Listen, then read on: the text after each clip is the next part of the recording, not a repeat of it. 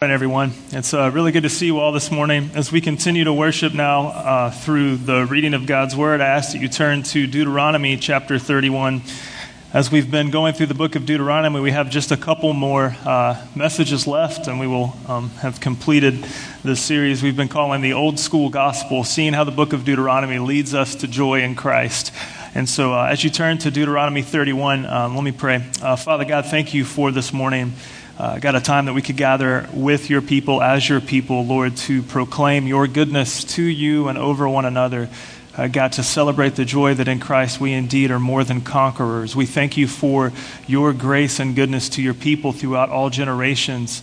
And Lord, now as we uh, recount some of that through your word in the book of Deuteronomy and see how that points us to Jesus, God, I pray that your Holy Spirit would be here with us stirring up our minds' attention and heart's affection toward you. God, that you would convict us of sin and brokenness and bring us to a place of repentance and joy in Christ. God, I pray that uh, would happen for your glory and our joy, and that the gospel of Jesus Christ would advance from this place throughout our lives to the nations. We ask in his holy name. Amen. Deuteronomy chapter 31, uh, the first eight verses say this. So Moses continued to speak these words to all Israel, and he said to them, I am 120 years old today. I am no longer able to go out and come in. The Lord has said to me, You shall not go over this Jordan. The Lord your God himself will go before you. He will destroy these nations before you, so that you shall dispossess them. And Joshua will go over at your head, as the Lord has spoken. And the Lord will do to them as he did to Sihon and Og the kings of the Amorites, into their land when he destroyed them. And the Lord will give them over to you, and you shall do to them according to the whole commandment that I have commanded you. Be strong and courageous. Do not fear or be in dread of them, for it is the Lord your God who goes with you. He will not leave you or forsake you. Then Moses summoned Joshua and said to them in sight of all of Israel, Be strong and courageous, for you shall go with this people into the land that the Lord has sworn to their fathers to give them, and you shall put them in possession of it. It is the Lord who goes before you. He will be with you, He will not leave you or forsake you. Do not fear or be dismayed. This is God's word. Friends, the grace of Christ Jesus conquers fear and supplies courage. And this is good news for us. As we see in these verses this morning, we see it's a story that is coming to a close for Moses. Moses has served the Lord in mighty ways for decades and leading God's people through the time of Exodus from Egypt to the land of promise over four decades.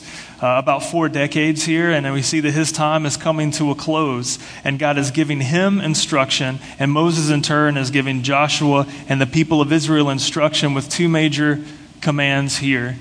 And these commands in Christ apply to us as well. The two major commands we see here are do not fear, and be strong and courageous. Do not fear and be dismayed, and be strong and courageous. So, as we look at these two things today to see how this leads us to Christ, how this applies to us in Jesus, I want to ask you a couple questions as we move forward. First, what causes you fear? And what does fear look like in your life? I don't want to camp out on my fear of snakes or your fear of spiders. Let's go a little deeper than that. What causes you fear? What does fear look like in your life? You could have fear, very practical fears of an uncertain set of circumstances, maybe financial tension or tension at work. Maybe you have fear of what is coming for you in this next season. Some of you are students looking forward to uh, maybe graduation or uh, completing this season of an internship or something. You don't know what's next for you. And maybe there's this uncertainty that is causing you fear. Maybe you have some sort of relational fear. Maybe you're single and you're saying, Look, I have a fear of being alone. Maybe you have health concerns that are causing you stress. Maybe you have a fear of what's coming next in the future. Maybe there are even spiritual fears, such as I, am afraid that God will not love me or accept me because of my past. I pray, I pray that that is not the case, but I also recognize that that's been in my own heart in times of my life. That God maybe has not accepted me, or maybe I'm not forgiven from my past, or maybe I'm not good enough to stand before the Lord. What causes you fear? The great writer Hemingway said, Courage is grace under pressure. And I love that quote, and if I try to look at that through a biblical lens, I think, well, I don't want to have fear. I want to have courage. I want to have courage moving forward. And so often we can look at our fear and say, I don't want to have fear, I want to have courage. And then we try to find ways to build ourselves up in courage. So here's the second question I have for you. Not only do we want us to look at our own fears today, what does fear look like, and, and, what is it that you fear, what causes fear in your life, but secondly, what are some ways you try to bolster courage in your life?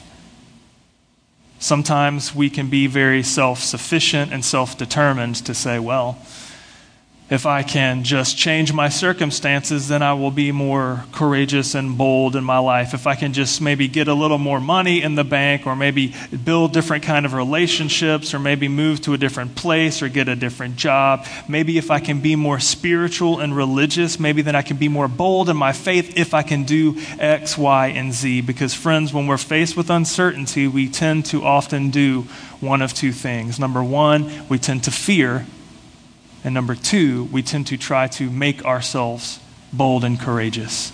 I want to tell you something both of those things lack the gospel. There is no gospel of Jesus in fear, and there is no gospel of Jesus in self sufficient courage bolstering. And we often do one of those two things, or oftentimes both.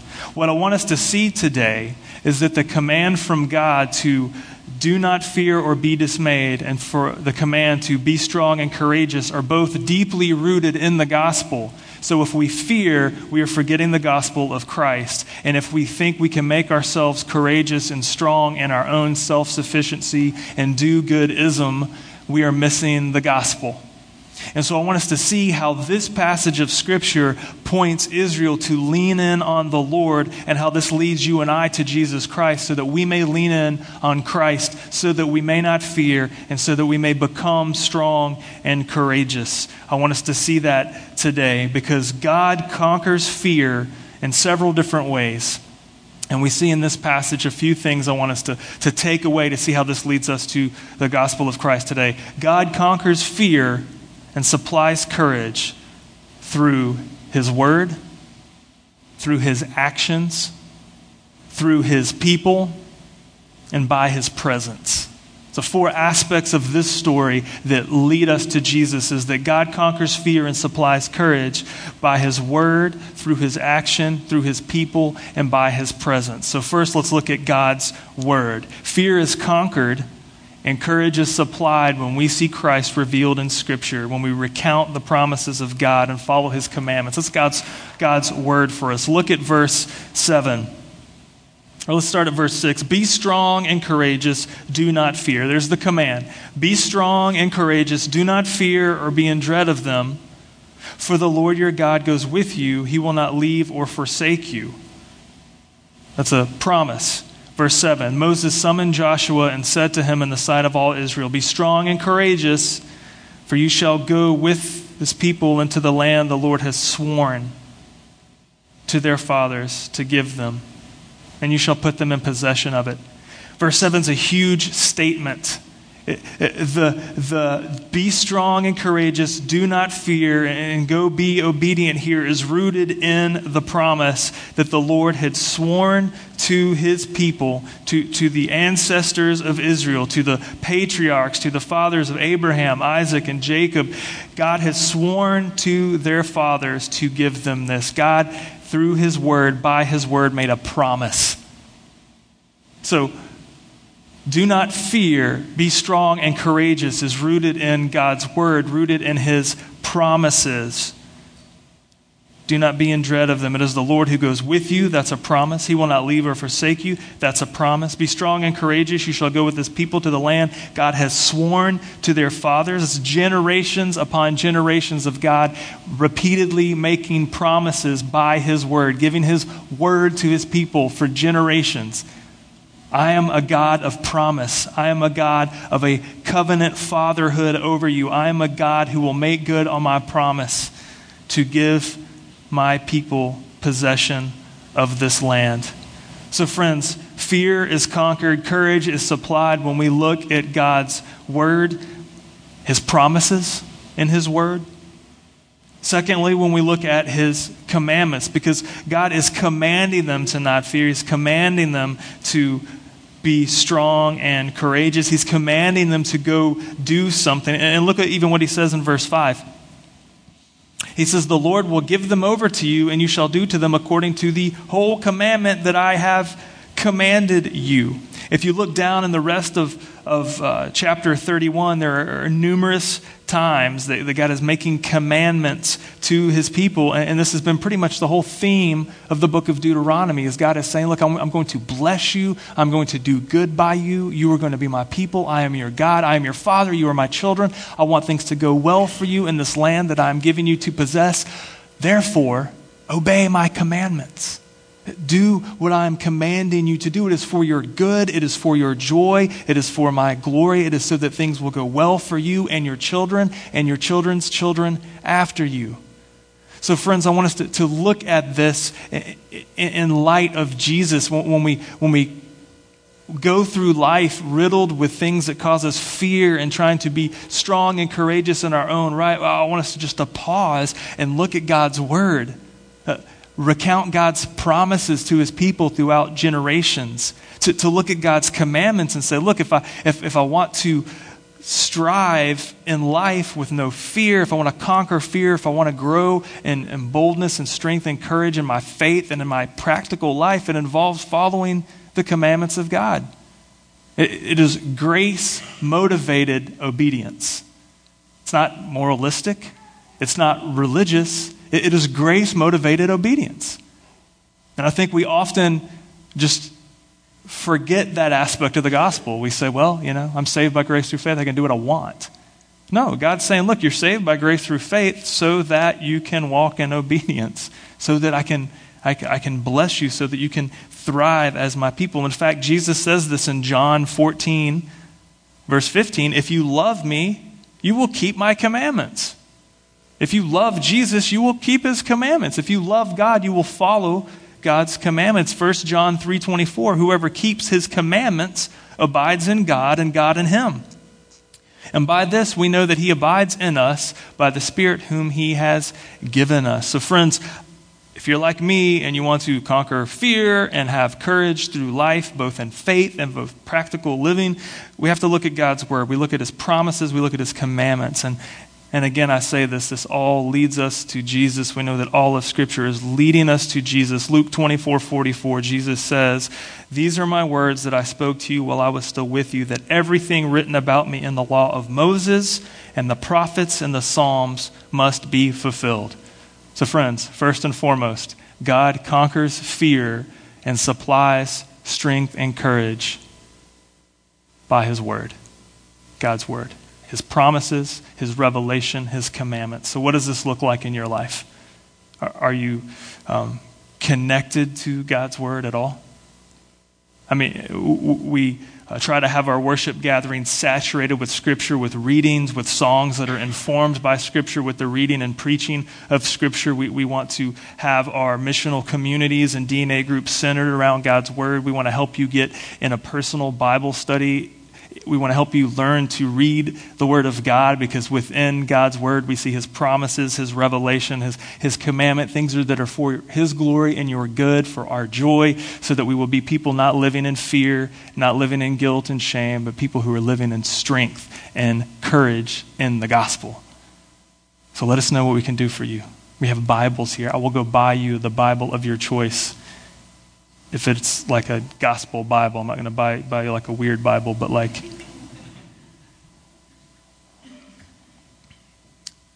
First of all, God's word. Secondly, I want to see this fear is conquered and courage is supplied when we recount God's action in history. You see, I love this happens numerous times in the Old Testament and in the book of Deuteronomy is, is anytime that there's a command, there, there's also like, by the way, let us remember what God has done. There's always this remembrance of what God has done, how God has proven faithful in his promises, as God has proven his goodness to his people. He has continually shown his grace and goodness to his people. God always gives action as evidence of who he is. I love that. And so that happens right at the beginning of chapter 31. Look at verse 3. The Lord your God himself will go before you.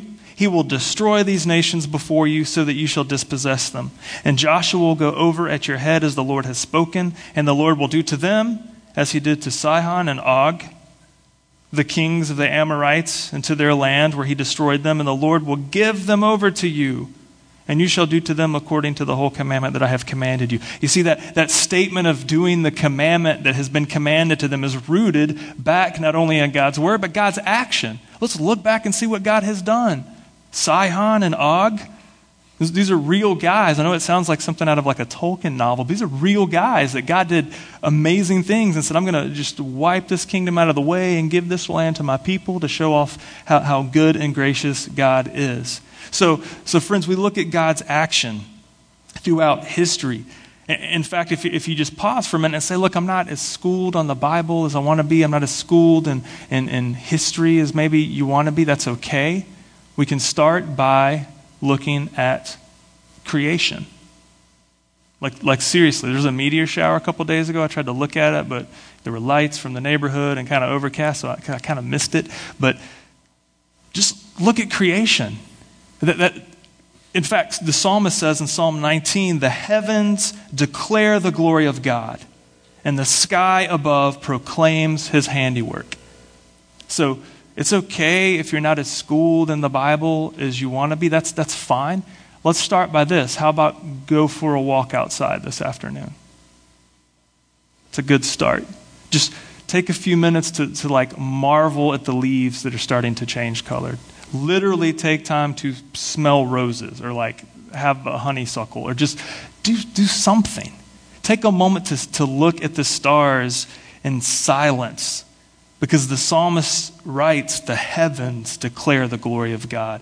The sky above proclaims his handiwork. So, so friends, if you want to if you want to just have a moment to pause and, and to recognize how the gospel of the Lord conquers our fear and gives us courage. Man, look at, look at God's action throughout creation. Just marvel at that. Go enjoy some nature. It's, there's something very biblical about that. It really is. Just walk.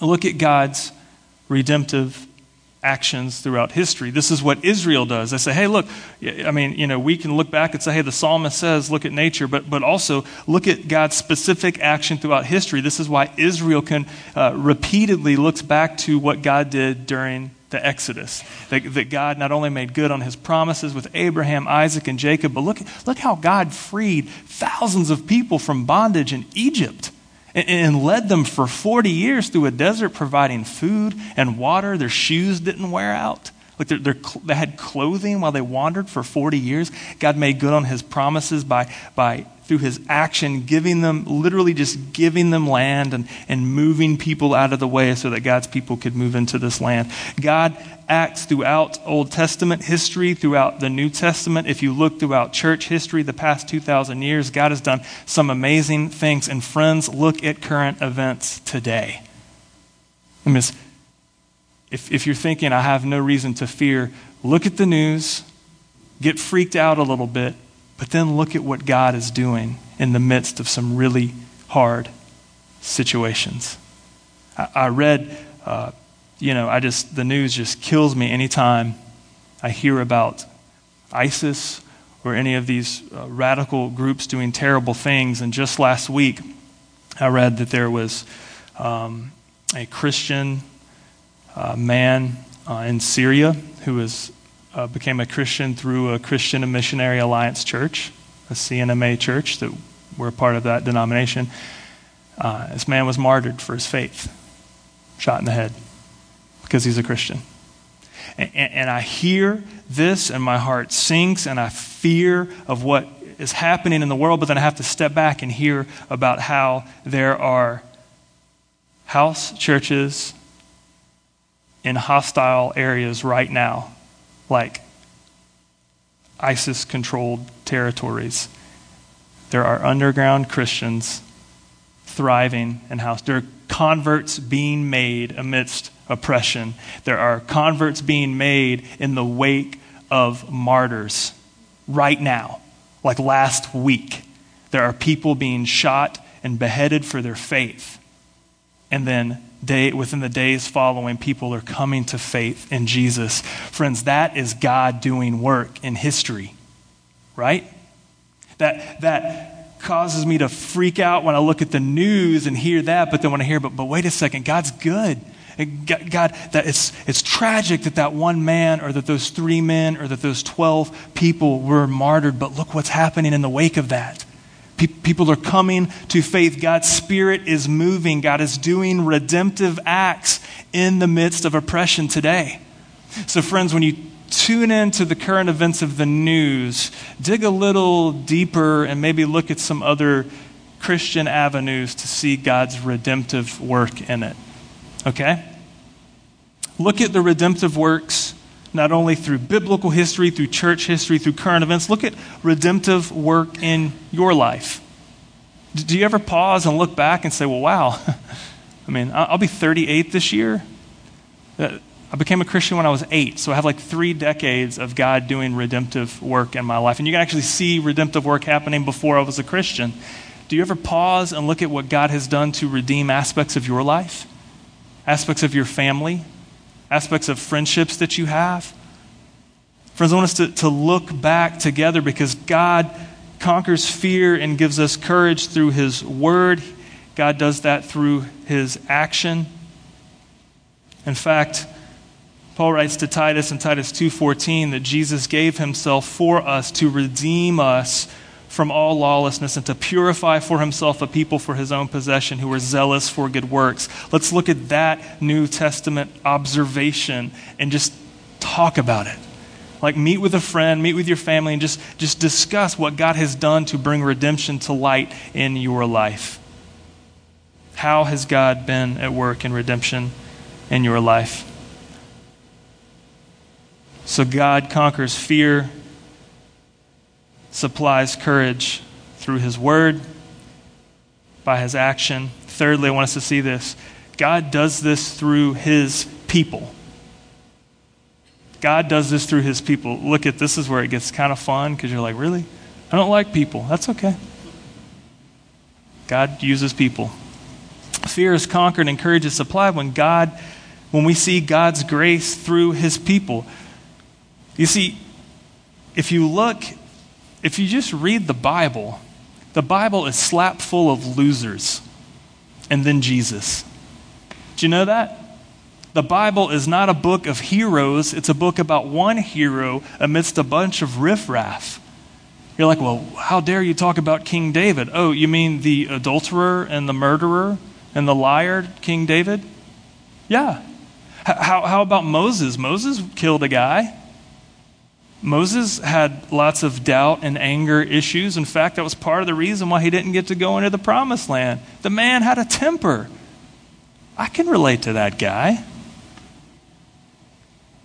Joshua, the priests, the leaders in the Old Testament, even the New Testament guys like Peter. Peter was a foul mouthed fisherman. I can't wait to meet him in heaven. Right? Paul uh, had some pride issues a little bit right? The Bible is slap full of imperfect people, but look how God uses them. We look in chapter 31 about, it, chapter 31 is not about Moses passing the baton to Joshua. It's not. Chapter 31 of Deuteronomy is about God saying, I'm using this guy Moses, I'm about to bring him home to me, and now I'm going to use this guy Joshua to show off my glory, my grace, to make good on my promises. If you look at chapter 31, it's all about the Lord Himself doing something. And then there's Joshua. That should give you a little bit of hope. Because God reveals His goodness, His grace through imperfect people, through broken people like Moses, like Joshua, like the priests in the Old Testament, like the, like the apostles in the New Testament, like Peter, like Paul, like me, like you, right? You go to any church, any pastor, any group of Christian leaders in a Christian ministry that maybe you've benefited from or a part of, imperfect people, man. Imperfect men and women. And for some reason, God chooses to hit straight shots with crooked sticks. Praise the Lord. And we see that in the Old Testament, in the New Testament, and through our lives today. You know why? It's because God is the hero. It's just to show us how good God is to show us how gracious the Lord is. In fact, it should conquer our fear and give us courage when we look around and see how imperfect God's people are and say, well, if God can love and accept that guy, surely he can love and accept me. If God can, can forgive that young lady, well, surely he can forgive me. So, friends, look around at God's people throughout history Moses, Joshua, David, Peter, Paul, John. Look at church history. Look at church community around you. In fact, that's another part of God's people is not only the imperfect leaders, but the imperfect community. Look at, look at verse 12. If you have your Bible open. Uh, so, what, what, what, they do is they say, Moses is like, hey, I'm old. Uh, it's just like how it opens. It's like, hey, um, let me get everybody together. I'm 120. Just kind of, when I, when I heard this, when I read this, uh, I was thinking about, about, like, you know, the scene in uh, yeah, Lord of the Rings, you know, like the 111st birthday. All I just, I just picture Moses saying, "Hey, everybody, just want to let you know I'm old, and uh, I'm just having problems going out and coming in. I just, I'm not going to go into that land." And he calls everybody together, gives them, and recounts what God has done in history, charges them to obey eh, God's word, and then in, verse nine, they get everybody together, like around the Ark of the Covenant, which is like a big symbol of God's presence. It's a symbol of worship. They get the elders of, of the um, people together. And look at verse 12. um, verse 12 and 13. Assemble the people. I wish we could just start church. Assemble the people, you know. Assemble the people. Men, women, little ones the sojourner within your towns, that they may hear and learn to fear the Lord your God and be careful to do all the words of this law, that their children who have not known it may hear and learn to fear the Lord your God as long as you live in the land that you are going over to the Jordan to possess. You see, God works through his people, not only the leaders such as Moses, Joshua, the priests, and the elders of Israel, but also the men the women, the little ones. It's such a cute word to me. I don't know why. I just say, get the little ones together. Get, get the kids. The sojourners, that means the guests. That means the foreigners, maybe who are, who are passing through and just kind of settling in the camp just for a season.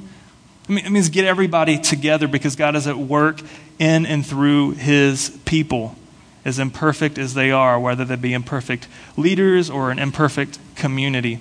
So, friends, how are you witnessing the grace of God at work in others?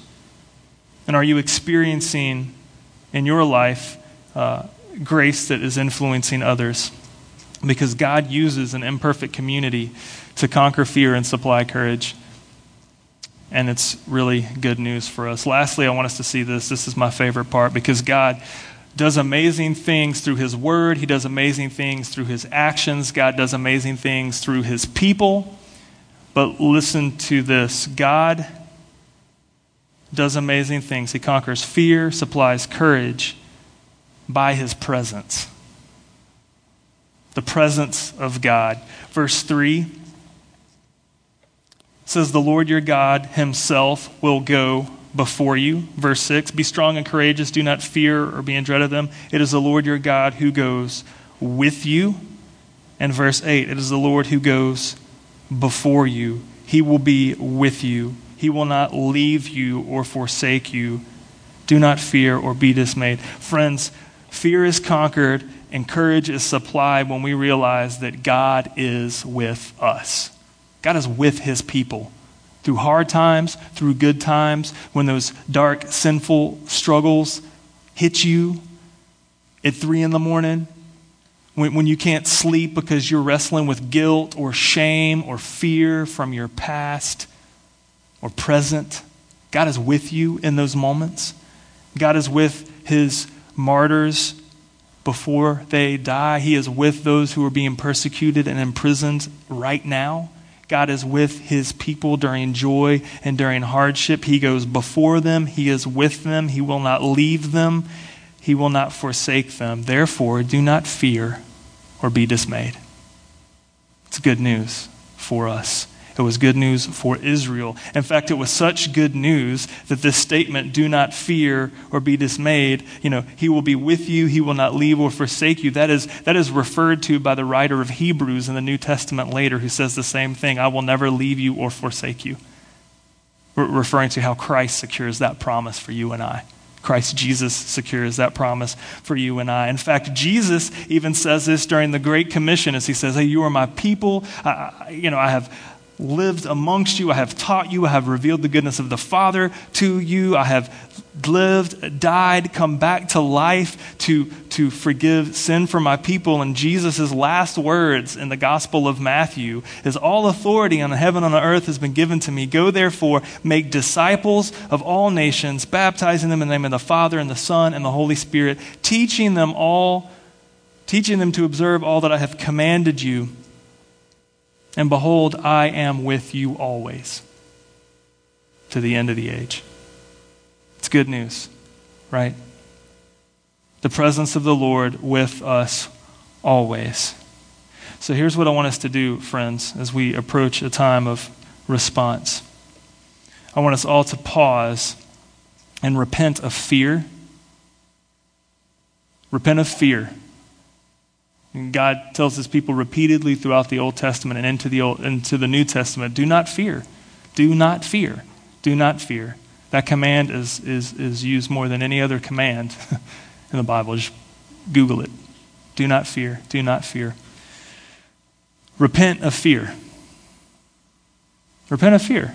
Repent because fear comes from distrust, it comes from doubt, it comes from not believing God's promises, it comes from not believing that Jesus is who he says he is and that he did what he said he would do. So repent of that. Just, just confess it to the Lord and say, God, I'm doubting, I'm distrusting, I'm fearful, and repent of that, whether it's something big and cosmic like your fear of forgiveness and love and acceptance by God. Repent of that. Repent of even fear of God not providing for you, whether that's providing financially or providing relationally or providing direction for this next season of life for you. I'm, you know, that those things occur to all of us at some point in time. So repent of those things and lean in on a Father who loves you. Lean in on God the Father who loves you and on Christ who has redeemed you. We also need to repent of prideful, self sufficient, quote unquote, courage. Just if you're trying to do these things without Jesus, you're trying to do these things without trusting the Father, that's pride, and that needs to be repented of as well. No matter how good or smart or skilled or crafty or whatever, that's not courage, it's foolishness if Jesus is not in it. So repent of prideful, self sufficient, quote unquote, courage and lean in on the Father who loves you. Lean in on Jesus who has redeemed you. And believe, may we all believe the good news of Jesus and see God at work through his word, through his action, through his people, and through his presence. That's grace to you and I, and that's good news. And as we have a time of response, there's a few ways that you can think about these things. You can, uh, the musicians are going to come back up and lead us in music, and you can respond by singing along, or staying where you are, meditating, or recounting scripture, or praying. Um, there is a giving basket in the back. If you were part of the ministry of redemption, there's a, a basket right there in the back that you can give um, uh, tithes and offerings as a form of worship. Also, before you, you will see communion is set. Um, this is a way for us to remember who Christ is and what he's done for us, purchasing uh, us from Satan, sin, and death, to, to redeem us back from those things and to draw us closer to himself and to each other. And so it's a way for us to worship by remembrance and proclaim that good news of Christ over one another uh, and to each other as we uh, participate in that. So if you are a believer, we invite you to come and tear off the bread and dip it in the wine or juice as an act of remembrance. Uh, if you're not a believer, we ask that you just stay where you are, and rather than take communion, we invite you to take Christ to. Um, to understand the gospel, to embrace the good news of Jesus. Uh, just on a logistical note, if you were um, we do have a, a special uh, blue bowl over here and a separate uh, separate crackers for those who maybe um, have uh, gluten issues or allergies. Uh, so just be aware of that. If you have those, the blue bowl is for you, and there's a separate thing over here. I'm going to read this um, from Scripture as we do this. The Lord Jesus, on the night of his arrest, took bread, and after giving thanks, he broke it and gave it to his disciples, saying, Take, eat, this is my body given for you. Do this in remembrance of me.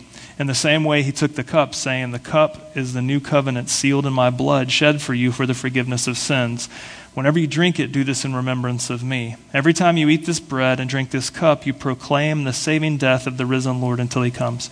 Pray with me. Father God in heaven, thank you for your goodness to your people, uh, to all generations. And Lord, I ask now, as we have a time of response, that your Spirit would indeed be at work in our hearts and minds.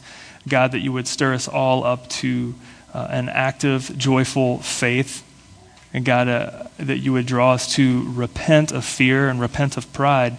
God, um, that you would uh, quiet our fears and that your good news of your saving grace through Christ w- would be so much louder than the voices of fear and the voices of pride. And so, Lord, I pray that you would, uh, by your Spirit, work through your word into our hearts and minds, that you would work um, through your actions, God, that we would recount your actions throughout history and in our own lives. Uh, and God, that we would just literally look around at creation and be amazed at how powerful and wonderful you are. God, that we would be able to see your grace at work in each other's lives through community. Uh, God, even imperfect community, God, even as we look back and, and maybe imperfect things that have happened through people and communities in our past, maybe we can see the redemptive element there. And God, that we would look and see how grace is at work in our families, in this church, through our circle of friends, uh, God, even through the lives of believers and non believers alike. And God, I pray that we would, um, by your Spirit, know the promise of your presence with us always.